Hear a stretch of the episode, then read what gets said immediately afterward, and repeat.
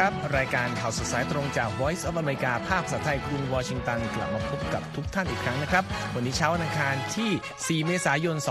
2566 ตามเวลาในประเทศไทยครับ อยู่กับผมนพรัชชัยเฉลิมมงคล ร่วมด้วยคุณนิติการกำลังวันนำเสนอข่าวสารน่าสนใจจากทั่วโลกครับสำหรับหัวข้อข่าวสำคัญในวันนี้ ทนายโดนัลด์ทรัมป์ ลั่นจะสู้คดีเต็มที่ขณะที่อดีตประธานาธิบดีสหรัฐเตรียมแถลงหลังรับฟังข้อหา และมาดูผลกระทบจากการตั้งข้อหาอดีตผู้นำสหรัฐ ต่อคะแนนนิยมทางการเมืองของเขากันครับประธานสภาผู้แทนสหรัฐเตรียมเป็นเจ้าภาพประชุมกับประธานาธิบดีไต้หวันที่แวะเยือนสหรัฐในเวลานี้ และชาติอาเซียนนิยมสหรัฐมากขึ้นบนความตึงเครียดสองมหาอำนาจ ประธานาธิบดีโวลเมียเซนสกี้ของยูเครนเตรียมเยือนโปแลนด์ ขณะที่ฟินแลนด์พร้อมร่วมนาโตอย่างเป็นทางการในวันอังคาร ออสเตรเลียเตรียมแบน TikTok บนอุปกรณ์เจ้าหน้าที่รัฐแล้ว และส่งท้ายวันนี้ภาวะขาดแคลนแรงงานบีบเยอรมนีหันหาเทคโนโลยีหุ่นยนต์ดูแลผู้ชรา ทั้งหมดนี้และหลายประเด็นติดตามได้ในข่าวสดสายตรงจาก VOA กรุงวอชิงตันครับ ครับคุณนีธิกาญจน์วันนี้ ข่าวใหญ่ที่สุดของสหรัฐที่พลาดไม่ได้คือ ความเป็นไปของอดีตประธานาธิบดีโดนัลด์ทรัมป์ที่เตรียมปรากฏตัวต่อศาลในวันอังคารนะครับ รายงานสดกันตลอดทั้งวันตามเวลาสหรัฐกันตอนนี้เลยนะคะ โดยอดีตประธานาธิบดีโดนัลด์ทรัมป์เดินทางถึงนครนิวยอร์กค่ะ เพื่อขึ้นปรากฏตัวต่อหน้าผู้พิพากษาในวันอังคาร หลังจากทางทนายของทรัมป์ค่ะบอกว่า จะสู้คดีต่อข้อกล่าวหานี้อย่างเต็มที่นะคะในกรณีที่ลูกความของเขาถูกกล่าวโทษว่ากระทำผิด จากการจ่ายเงิน 1 3 0 0 0 0 ดอลลาร์เพื่อปิดปากดาราหนังผู้ใหญ่ไม่ให้พูดถึงความสัมพันธ์ของทั้งสอง ช่วงก่อนถึงวันเลือกตั้งประธานาธิบดีสหรัฐ ย้อนกลับไปก็คือเมื่อปี 2016 นะคะ โดยทรัมป์ซึ่งปกติจะอยู่ที่บ้านพักที่สถานตากอากาศมาอาลาโกในรัฐฟลอริดาค่ะเดินทางถึงนิวยอร์กแล้วเมื่อวันจันทร์นะคะ โดยเจ้าหน้าที่ตำรวจได้ยกระดับการรักษาความปลอดภัยอย่างเต็มที่นะคะและเตือนผู้ที่อาจจะออกมาประท้วง บอกว่าที่บริเวณหน้าศาลนั้นไม่ใช่สนามเด็กเล่นให้แสดงออกความโกรธอันผิดที่ผิดทางนะคะ การเดินทางจากรัฐฟลอริดาของอดีตประธานาธิบดีทรัมป์เป็นประเด็นข่าวของสื่อสหรัฐตลอดทั้งวันจันทร์เลยก็ว่าได้นะคะ มีภาพการถ่ายทอดสดผ่านทางสถานีโทรทัศน์ต่างๆ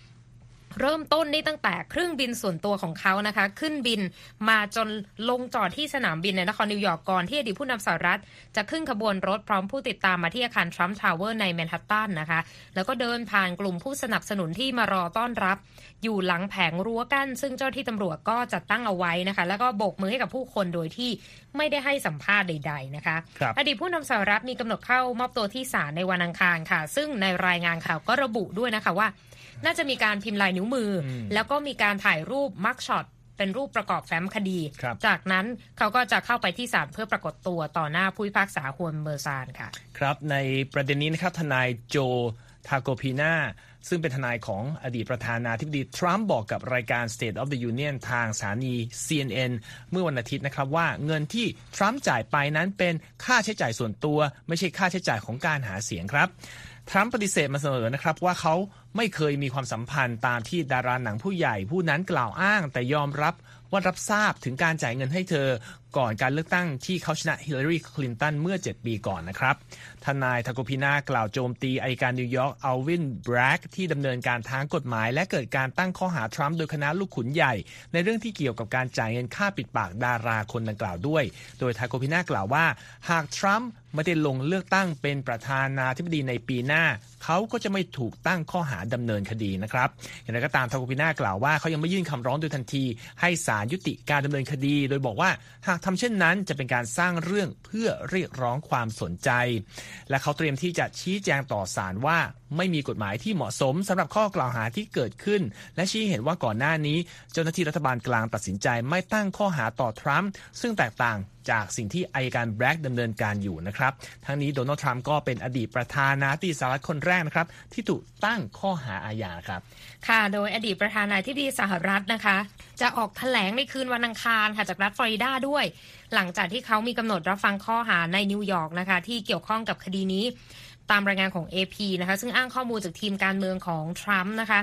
หลังจากมอบตัวตามข้อกล่าวหานะคะ อดีตผู้นำสหรัฐจะกลับมาที่บ้านพักของตน ที่มาอาลาโกในรัฐฟลอริดานะคะ ซึ่งในการถแถลงข่าวนั้นก็อาจจะเกิดขึ้น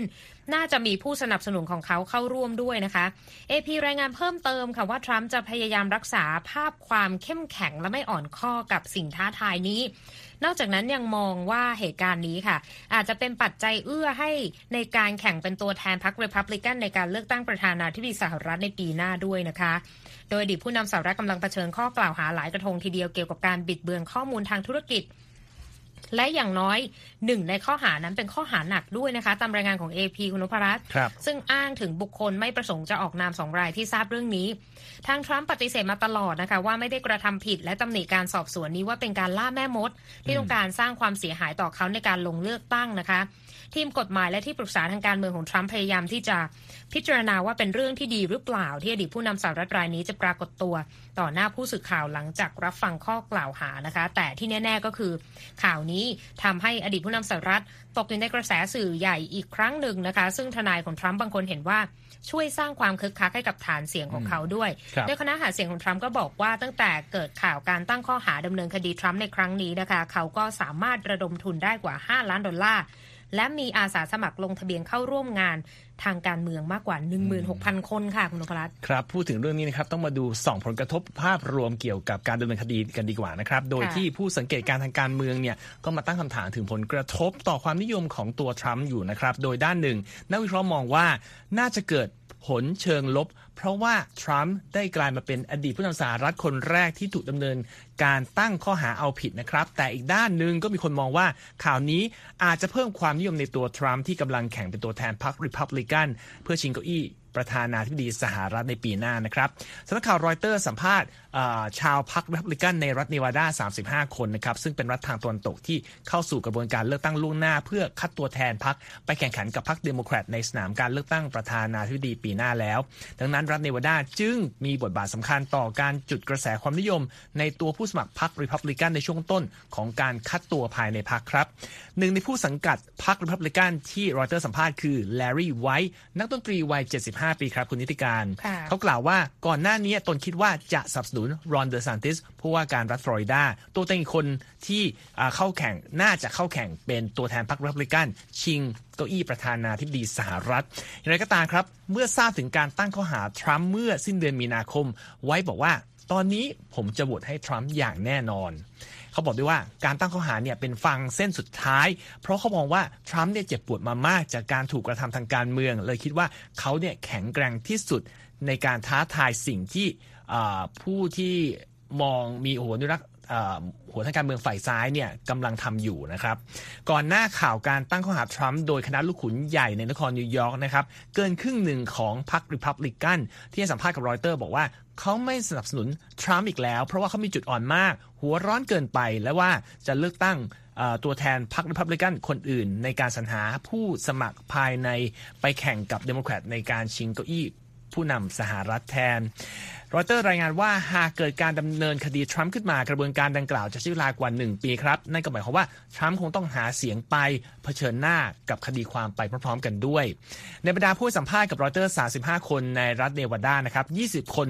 เคยบอกว่าจะหันไปสนับสนุนเดอซานติสแทนทรัมป์แต่ต่อมาครับ 14 คนจาก 20 คนบอกว่าการตั้งข้อหาที่เพิ่งเกิดขึ้นทำให้พวกเขา คิดกลับมาสนับสนุนทรัมป์อีกครั้ง และหากพิจารณาถึงปฏิกิริยาจากนักการเมืองพรรครีพับลิกันในสภา รวมทั้งคนที่อาจเป็นคู่แข่งของทรัมป์ในการเลือกตั้งภายในพรรคนั้น ก็พบว่าทรัมป์ก็ยังมีอิทธิพลไม่น้อยนะครับ ส่วนหนึ่งเนื่องจากกลุ่มที่สนับสนุนหลักของเขาเป็นคนที่ชอบทรัมป์อย่างเหนียวแน่น แม้ว่าแม้รวมทั้งเดอะซานติสเองนะครับซึ่งแม้ยังไม่ได้ประกาศลงว่าจะเป็น ผู้เข้าลงแข่งเลือกตั้งเป็นตัวแทนพรรครีพับลิกันหรือเปล่า ก็บอกว่าการตั้งข้อหาทรัมป์นั้นเป็นการกระทำที่ขัดกับค่านิยมอเมริกันครับ ทางโฆษกของเดอซานติสไม่ได้ให้ความคิดเห็นเรื่องนี้นะครับ ทันทีที่รอยเตอร์ติดต่อไปเพื่อขออความเห็นนะครับทีนี้ความตึงเครียดของสองมหาอำนาจอย่างสหรัฐกับจีนก็เป็นประเด็นที่เราต้องติดตามต่อไปนะครับ ทวีความรุนแรงขึ้นเรื่อยๆ จนหลายฝ่ายกังวลว่าอาจนำไปสู่สงครามเย็นรอบใหม่แล้ว แล้วผู้คนในกลุ่มประเทศประชาคมอาเซียนที่อยู่บนพิกัดความขัดแย้งนี้ มีความคิดเห็นอย่างไรคุณนิติการกำลังวันเรียบเรียงรายงานของผู้สื่อข่าวอาฮาเตียนอุตามะที่ส่งตรงมาจากกรุงจาการ์ตาอินโดนีเซียเกี่ยวกับเรื่องนี้มาเสนอนะครับ ค่ะ ในการสำรวจเมื่อเดือนกุมภาพันธ์นะคะที่จัดทำโดยสถาบัน IS EAS USOP eShark ได้เปิดเผยว่าประชาชนส่วนใหญ่ในกลุ่มประชาคมอาเซียนค่ะเลือกจะอยู่ข้างสหรัฐมากกว่าจีน หากจำเป็นต้องเลือกยืนข้างฝ่ายใดฝ่ายหนึ่ง ซึ่งการมีบทบาทของสหรัฐในภูมิภาคนี้ ได้ส่งผลต่อทัศนคติของผู้คนในประชาคมอาเซียนนี้ด้วยเช่นกันค่ะ uh, Biden administration kan mengappoint uh, uh, ambassador hmm. untuk ASEAN kan. Jadi itu salah satu apa ya uh, level komitmennya uh, เมลินดา มาตินัส จากสถาบัน ISES u s o f e s h a r k ได้ให้ทัศนะกับ VOA นะคะว่า ในช่วงปีที่แล้วคณะทำงานของประธานาธิบดีโจไบเดน ได้แต่งตั้งผู้ทำหน้าที่ทูตประจำสำนักงานใหญ่อาเซียน นั่นคืออีกขั้นของความมุ่งมั่นที่ทำให้เขาได้รับความชื่นชมในประชาคมอาเซียน ต่อจากนั้นในปีเดียวกันสหรัฐได้เปิดตัวกรอบเศรษฐกิจภูมิภาคอินโดแปซิฟิกหรือ IPF ซึ่งกรอบเศรษฐกิจ IPEF ได้มอบความหวังให้กับประเทศในอาเซียนว่าสหรัฐได้กลับมาแล้วค่ะทั้งนี้สหรัฐเปิดตัวกรอบเศรษฐกิจภูมิภาคอินโดแปซิฟิกหรือ IPEF เมื่อเดือนพฤษภาคมปีที่แล้ว ไม่นานหลังจากความตกลงหุ้นส่วนทางเศรษฐกิจระดับภูมิภาคหรืออาเซบเริ่มมีผลบังคับใช้เมื่อวันที่ 1 มกราคมปีก่อนนะคะ ในการสำรวจที่เปิดเผยเมื่อเดือนกุมภาพันธ์พบว่า 61%ของผู้คนในการสำรวจจำนวนกว่า 1,300 คน เลือกจะอยู่ข้างสหรัฐมากกว่าจีน ขณะที่ 38.9%เลือกจะอยู่ข้างจีน หากจำเป็นต้องเลือกฝ่ายใดฝ่ายหนึ่งขณะที่การสำรวจเดียวกันนี้เมื่อช่วงหนึ่งปีก่อนหน้า สหรัฐนำจีนอยู่เล็กน้อยที่ 57%ต่อ 43%ค่ะ เมื่อพิจารณาเป็นรายประเทศจะพบว่าหากต้องเลือกว่าจะยืนข้างใครระหว่างสหรัฐกับจีน มี3ประเทศในอาเซียนที่เลือกยืนข้างจีนมากกว่า ได้แก่บรูไน อินโดนีเซียและมาเลเซีย ส่วนอีก 7 ประเทศเลือกยืนข้างอเมริกามากกว่า ซึ่งรวมถึงประเทศไทยโดยตัวเลขของไทยมีผู้ที่เลือกอยู่ข้างสหรัฐที่ 56.9%และ 43.1%เป็นผู้ที่เลือกจีนนะคะ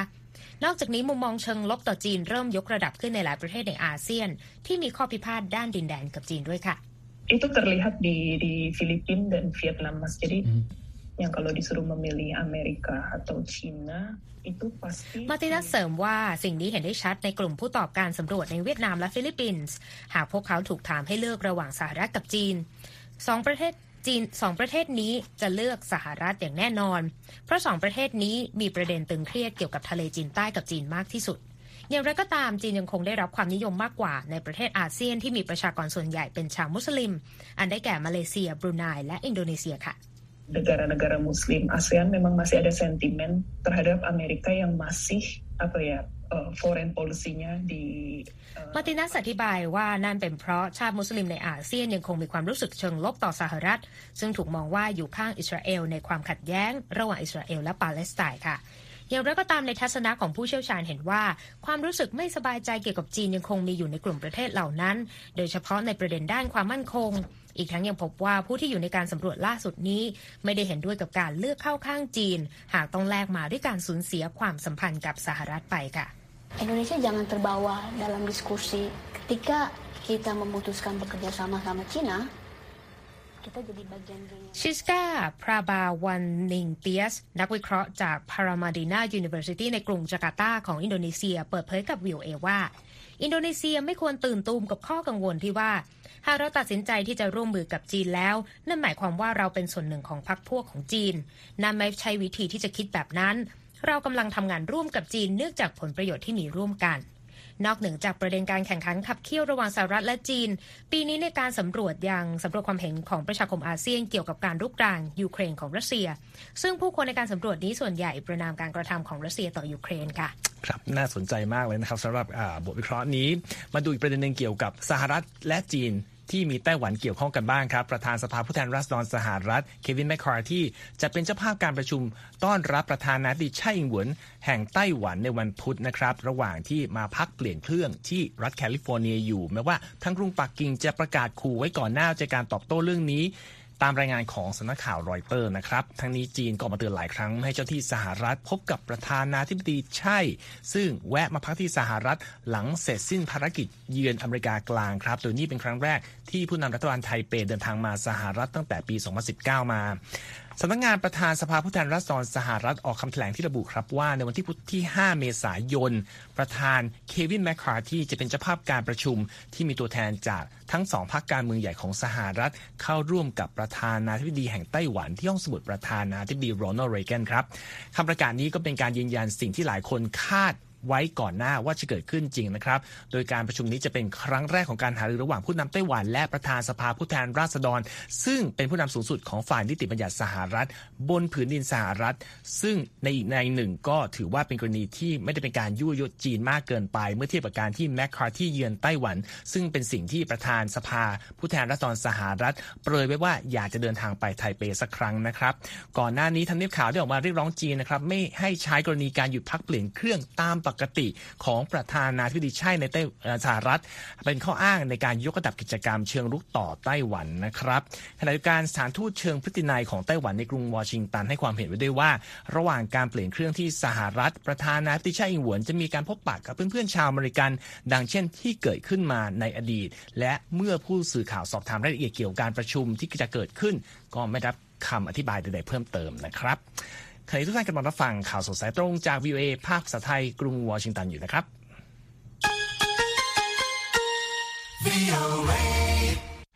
มาปฏิติดตามประเด็นข่าวในยุโรปกันบ้างครับ ทางการรัสเซียเปิดเผยในวันจันทร์ครับว่าเจ้าหน้าที่ได้ควบคุมตัว หญิงผู้ต้องสงสัยว่ามีส่วนเกี่ยวข้องกับเหตุระเบิดที่ร้านกาแฟในนครเซนต์ปีเตอร์สเบิร์กในวันอาทิตย์ ซึ่งทำให้บล็อกเกอร์ทางทหาร ที่มีชื่อเสียงคนหนึ่งของรัสเซียที่ออกมาสนับสนุนการทำสงคราม ในยูเครนอย่างสุดตัวเสียชีวิตนะครับ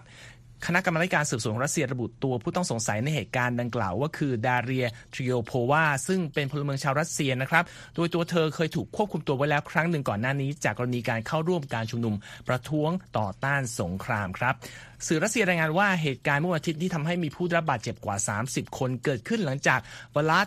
ทาร์ทาร์สกี้บล็อกเกอร์ชื่อดัง ได้รับตุ๊กตารางวัลที่มีระเบิดซ่อนอยู่ข้างในแล้วก็ระเบิดขึ้นมานะครับทั้งนี้ชื่อทาร์ทาร์สกี้เป็นชื่อใช้ในการเขียนบล็อกสนับสนุนการทำสงครามในยูเครนของรัสเซียนะครับของชายที่ชื่อแม็กซิมโฟมิน ซึ่งตอนนี้ก็มีผู้ติดตามหลายแสนคน และในเหตุการณ์นี้หน่วยงานต่อต้านการก่อการร้ายรัสเซียกล่าวโทษว่า หน่วยงานด้านความมั่นคงของยูเครนน่ะคือผู้อยู่เบื้องหลังครับ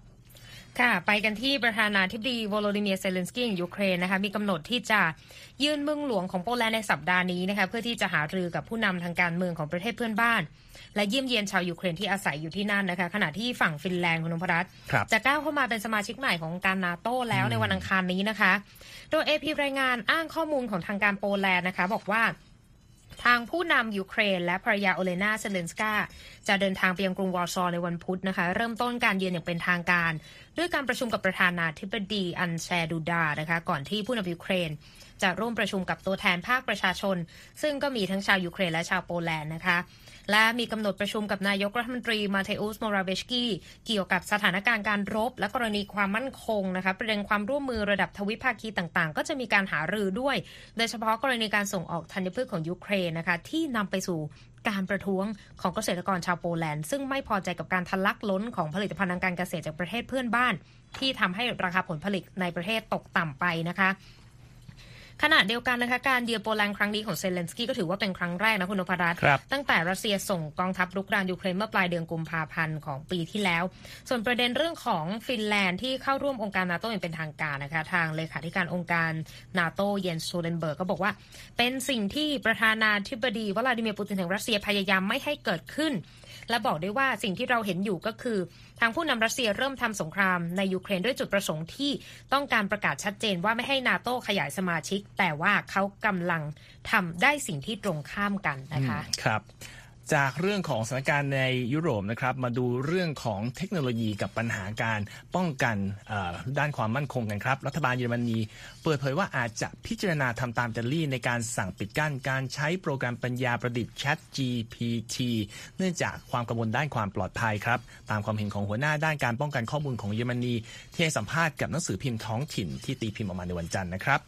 โดยรัฐบาลอิตาลีสั่งปิดกั้นการใช้งานแชทบอทปัญญาประดิษฐ์ที่พัฒนาโดยบริษัท OpenAI ที่มีบริษัท Microsoft ให้เงินสนับสนุนเมื่อศุกร์ที่ผ่านมาครับ หลังหน่วยงานด้านข้อมูลของประเทศสั่งระงับการใช้โปรแกรมที่ว่านี้ เป็นการชั่วคราวขณะทำการสอบสวนว่า มีการละเมิดกฎว่าด้วยความเป็นส่วนตัวหรือไม่นะครับ อูลริชเคลเบอร์ผู้บัญชาการหน่วยงานด้านการป้องกันข้อมูลของเยอรมนีระบุว่า ในหลักปฏิบัตินั้นการทำเช่นนั้นเกิดขึ้นได้ในเยอรมนี โดยกล่าวเสริมว่าประเด็นนี้เป็นวิจารณญาณของรัฐบาลในแต่ละรัฐ แต่ไม่ได้ให้รายละเอียดเพิ่มเติมนะครับเคลเบอร์กล่าวด้วยว่ารัฐบาลได้ติดต่อไปทางอิตาลีเพื่อขอข้อมูลเกี่ยวกับมาตรการสั่งห้ามนี้แล้วขณะเดียวกันครับมีการเปิดเผยว่าหน่วยงานเฝ้าระวังในฝรั่งเศสและไอร์แลนด์ ก็กำลังติดต่อไปยังหน่วยงานกำกับดูแลข้อมูลของอิตาลี เพื่อหารือเรื่องการสืบสวนด้วยเช่นกัน แต่ว่าที่สวีเดนนะครับหน่วยงานกำกับดูแลความเป็นส่วนตัว เปิดเผยว่ารัฐบาลกรุงสตอกโฮล์มยังไม่มีแผนจะสั่งการห้ามใช้โปรแกรมดังกล่าว และก็ไม่ได้มีการติดต่อหน่วยงานของอิตาลีเกี่ยวกับเรื่องนี้ด้วยครับ ไปที่แอปพลิเคชัน TikTok กันบ้างออสเตรเลียเป็นประเทศล่าสุดนะคะ ที่มีการเคลื่อนไหวประกาศห้ามใช้แอปพลิเคชันนี้บนอุปกรณ์ของเจ้าหน้าที่รัฐ ซึ่งกำหนดการก็คือบอกว่าภายในสัปดาห์นี้จะได้เห็นกันนะครัคะบตามหลังหลายประเทศทั่วโลกที่แบนแอปพลิเคชันดังกล่าวเนื่องจากประเด็นด้านความมั่นคงนะคะรอยเตอร์อ้างอิงรายงานจากหนังสือพิมพ์ของออสเตรเลียเมื่อวันจันทร์เกี่ยวกับคำสั่งดังกล่าว ซึ่งระบุว่าทางนายกรัฐมนตรีออสเตรเลียเองเห็นชอบกับแผนการห้ามใช้แอปพลิเคชัน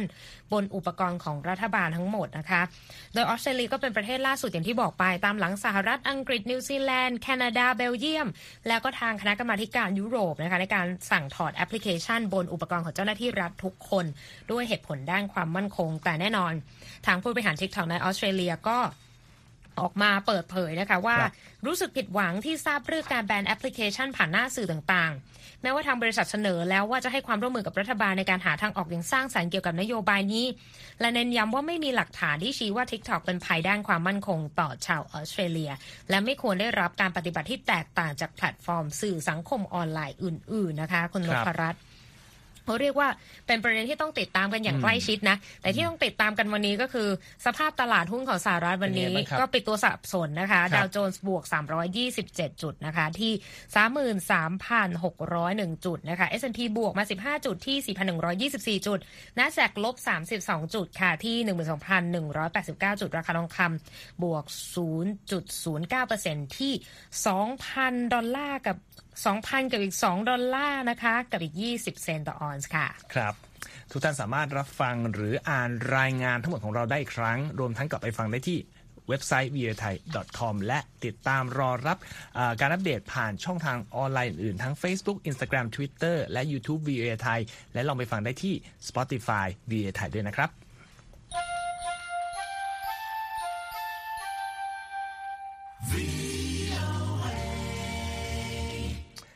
ครับส่งท้ายวันนี้นะครับปัญหาสังคมผู้สูงอายุและการขาดแคลนแรงงานในหลายประเทศก็ส่งสัญญาณความรุนแรงขึ้นเรื่อยๆนะครับและล่าสุด เยอรมนีก็เริ่มหันไปพึ่งเทคโนโลยีหุ่นยนต์ เพื่อช่วยงานด้านบริการทางการแพทย์สำหรับผู้สูงอายุ โดยตั้งความหวังที่จะมีการใช้เทคโนโลยีนี้อย่างกว้างขวางภายใน 7 ปีข้างหน้านะครับ คุณธัญพรสุนทรวงศ์มีรายละเอียดเรื่องนี้จากเอพีมานำเสนอครับค่ะ กามี่คือชื่อของหุ่นยนต์สีขาวที่มีลักษณะคล้ายมนุษย์ และดูไม่แตกต่างจากหุ่นยนต์ทั่วไปมากนัก โดยตัวหุ่นยนต์จะยืนอยู่บนแท่นที่มีล้อและมีหน้าจอสีดำซึ่งมีวงกลมสีน้ำเงินสองวงคล้ายกับเป็นดวงตาติดอยู่นะคะ กุนเทอร์สไตน์บักแพทย์ชาวเยอรมันผู้เกษียณอายุวัย 78 ปี กล่าวว่าสำหรับเขาแล้วหุ่นยนต์ตัวนี้คือความฝัน เพราะการมี่ไม่เพียงแต่สามารถวินิจฉัยผู้ป่วยได้เท่านั้น แต่ยังสามารถให้การดูแลและรักษาผู้ป่วยได้อีกด้วย หรืออย่างน้อยก็เป็นแผนการที่จะพัฒนาประสิทธิภาพของหุ่นยนต์ตัวนี้ค่ะ กามี่เป็นผลิตภัณฑ์ของภาคส่วนใหม่ที่เรียกว่า Geriatronics ซึ่งใช้ประโยชน์จากเทคโนโลยีขั้นสูง เช่น วิทยาการหุ่นยนต์ เทคโนโลยีสารสนเทศ และเทคโนโลยีสามมิติสำหรับคนชรา การศึกษาเกี่ยวกับผู้สูงอายุและการพยาบาล ในโครงการนี้มีนักวิทยาศาสตร์ราว 12 คนที่ร่วมสร้างกามี่ด้วยความช่วยเหลือจากบุคลากรทางการแพทย์ เช่นนายแพทย์สไตน์บักที่ Munich Institute of Robotics and Machine Intelligence ซึ่งเป็นส่วนหนึ่งของ Technical University of Munich และเชี่ยวชาญด้าน Geriatronics ที่ตั้งอยู่ที่ Garmisch p a t e n k i r k e n Ski Resort ที่มีสัดส่วนผู้สูงอายุมากที่สุดแห่งหนึ่งในประเทศเยอรมนี ซึ่งเป็นประเทศที่มีประชากรมากที่สุดของยุโรป และเป็นหนึ่งในประเทศที่มีสังคมสูงวัยอย่างรวดเร็วที่สุดในโลกอีกด้วยด้วยจำนวนผู้ที่ต้องการการดูแลที่เพิ่มขึ้นอย่างรวดเร็ว และคาดการณ์ว่าจะมีตำแหน่งงานผู้ดูแลผู้สูงอายุประมาณ 670,000 ตำแหน่ง ในเยอรมนีที่จะว่างลงภายในปี 2050 นักวิจัยจึงเร่งสร้างหุ่นยนต์ที่สามารถทำงานบางอย่าง ที่ปัจจุบันดำเนินการโดยพยาบาล ผู้ดูแลและแพทย์อยู่ค่ะ อัปเดลจาลิลนาเซริวัย 43 ปี หัวหน้านักวิทยาศาสตร์ของห้องปฏิบัติการทดลองกล่าวว่า การเดินหน้าพัฒนาเทคโนโลยีนี้ น่าจะทำให้ผู้คนในอนาคตสามารถเข้ารับการตรวจรักษาได้โดยการใช้เทคโนโลยีในแบบด่วนเบ็ดเสร็จ คล้ายกับบริการด้านการเงินผ่านตู้ ATM เพื่อให้แพทย์ประเมินผลการวินิจฉัยของหุ่นยนต์ได้จากระยะไกล ซึ่งจะเป็นสิ่งที่มีประโยชน์อย่างยิ่งสำหรับผู้ที่อาศัยอยู่ในชุมชนที่อยู่ห่างไกลค่ะ นอกจากนี้เครื่องดังกล่าวน่าจะให้บริการแบบเฉพาะบุคคลมากขึ้น ที่ตามบ้านหรือบ้านพักคนชรา โดยทำหน้าที่ต่างๆ เช่น การเสิร์ฟอาหาร เปิดขวดน้ำโทรขอความช่วยเหลือในกรณีที่มีการหกล้ม หรือช่วยผู้สูงอายุให้พูดคุยกับครอบครัวและเพื่อนๆ ผ่านกล้องวิดีโออีกด้วยค่ะ ปัจจุบันทีมงานยังคงทำการทดสอบความก้าวหน้าของโครงการนี้อยู่อย่างต่อเนื่องนะคะ โดยมีนายแพทย์สไตน์บาร์กเป็นผู้รับผิดชอบโครงการ และบุคลากรการแพทย์อื่น ๆ ให้ความร่วมมือด้วยการเดินทางไปยังห้องปฏิบัติการทดลองที่กามิชพาเทนเคียเคนเป็นประจำ เพื่อเสนอแนวคิดและข้อเสนอแนะเกี่ยวกับหุ่นยนต์กามิค่ะ และขณะที่หลาย ๆ คนพยายามคาดเดาว่าหุ่นยนต์กามิจะพร้อมออกสู่ตลาดเมื่อไหร่ นาเซริหัวหน้านักวิทยาศาสตร์ของห้องปฏิบัติการทดลองเชื่อว่า การเปิดตัวหุ่นยนต์นี้เป็นเรื่องที่เร่งด่วน และประเมินว่าน่าจะเกิดขึ้นได้ในปี 2030 อย่างไรก็ตามทีมงานของนาเซริระบุว่าหนึ่งในความท้าทายที่สำคัญนั้น ไม่ใช่เรื่องเทคโนโลยี การแพทย์หรือการเงิน แต่คือประเด็นที่ว่าผู้ป่วยส่วนใหญ่จะยอมรับหุ่นยนต์หรือไม่ โดยนาเซริกล่าวทิ้งท้ายว่าผู้ป่วยจะต้องเชื่อใจหุ่นยนต์ และใช้งานพวกมันเหมือนกับที่ใช้โทรศัพท์สมาร์ทโฟนในปัจจุบันค่ะ ธัญพรสุนทรวงศ์ VOA ภาคภาษาไทย กรุงวอชิงตันค่ะ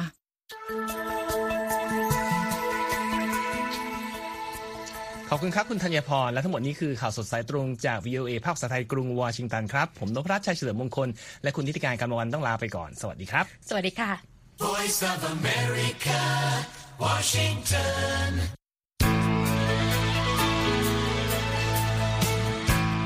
ครับและที่จบไปเป็นรายการจาก VOA ภาคภาษาไทย รายงานสดส่งตรงจากกรุงวอชิงตันประเทศสหรัฐ คุณผู้ฟังสามารถติดตามข่าวสารจากทั่วโลกได้ในทุกที่ทุกเวลา ที่เว็บไซต์ voa thai com รวมถึงทุกช่องทางในโซเชียลมีเดีย Facebook YouTube Twitter และ Instagram ริ่มต้นวันด้วยการอัปเดตข่าวสารจากทั่วโลก ผ่านรายการข่าวสดสายตรงจาก VOA ภาคภาษาไทย และสุดสัปดาห์กับ VOA ทั้งยังเรียนรู้เรื่องราวทางวัฒนธรรม และไลฟ์สไตล์ ผ่านรายการภาษาอังกฤษแบบอเมริกันของเรา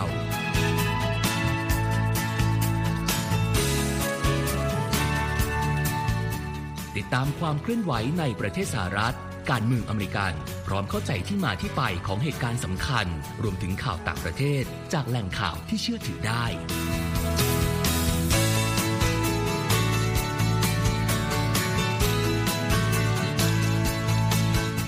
นอกจากนี้ VOA ยังมีบทสัมภาษณ์และคอนเทนต์แบบ Exclusive จากบุคคลที่น่าสนใจหลากหลายวงการ และยังมีเรื่องราวของคนไทยในประเทศสหรัฐอีกด้วย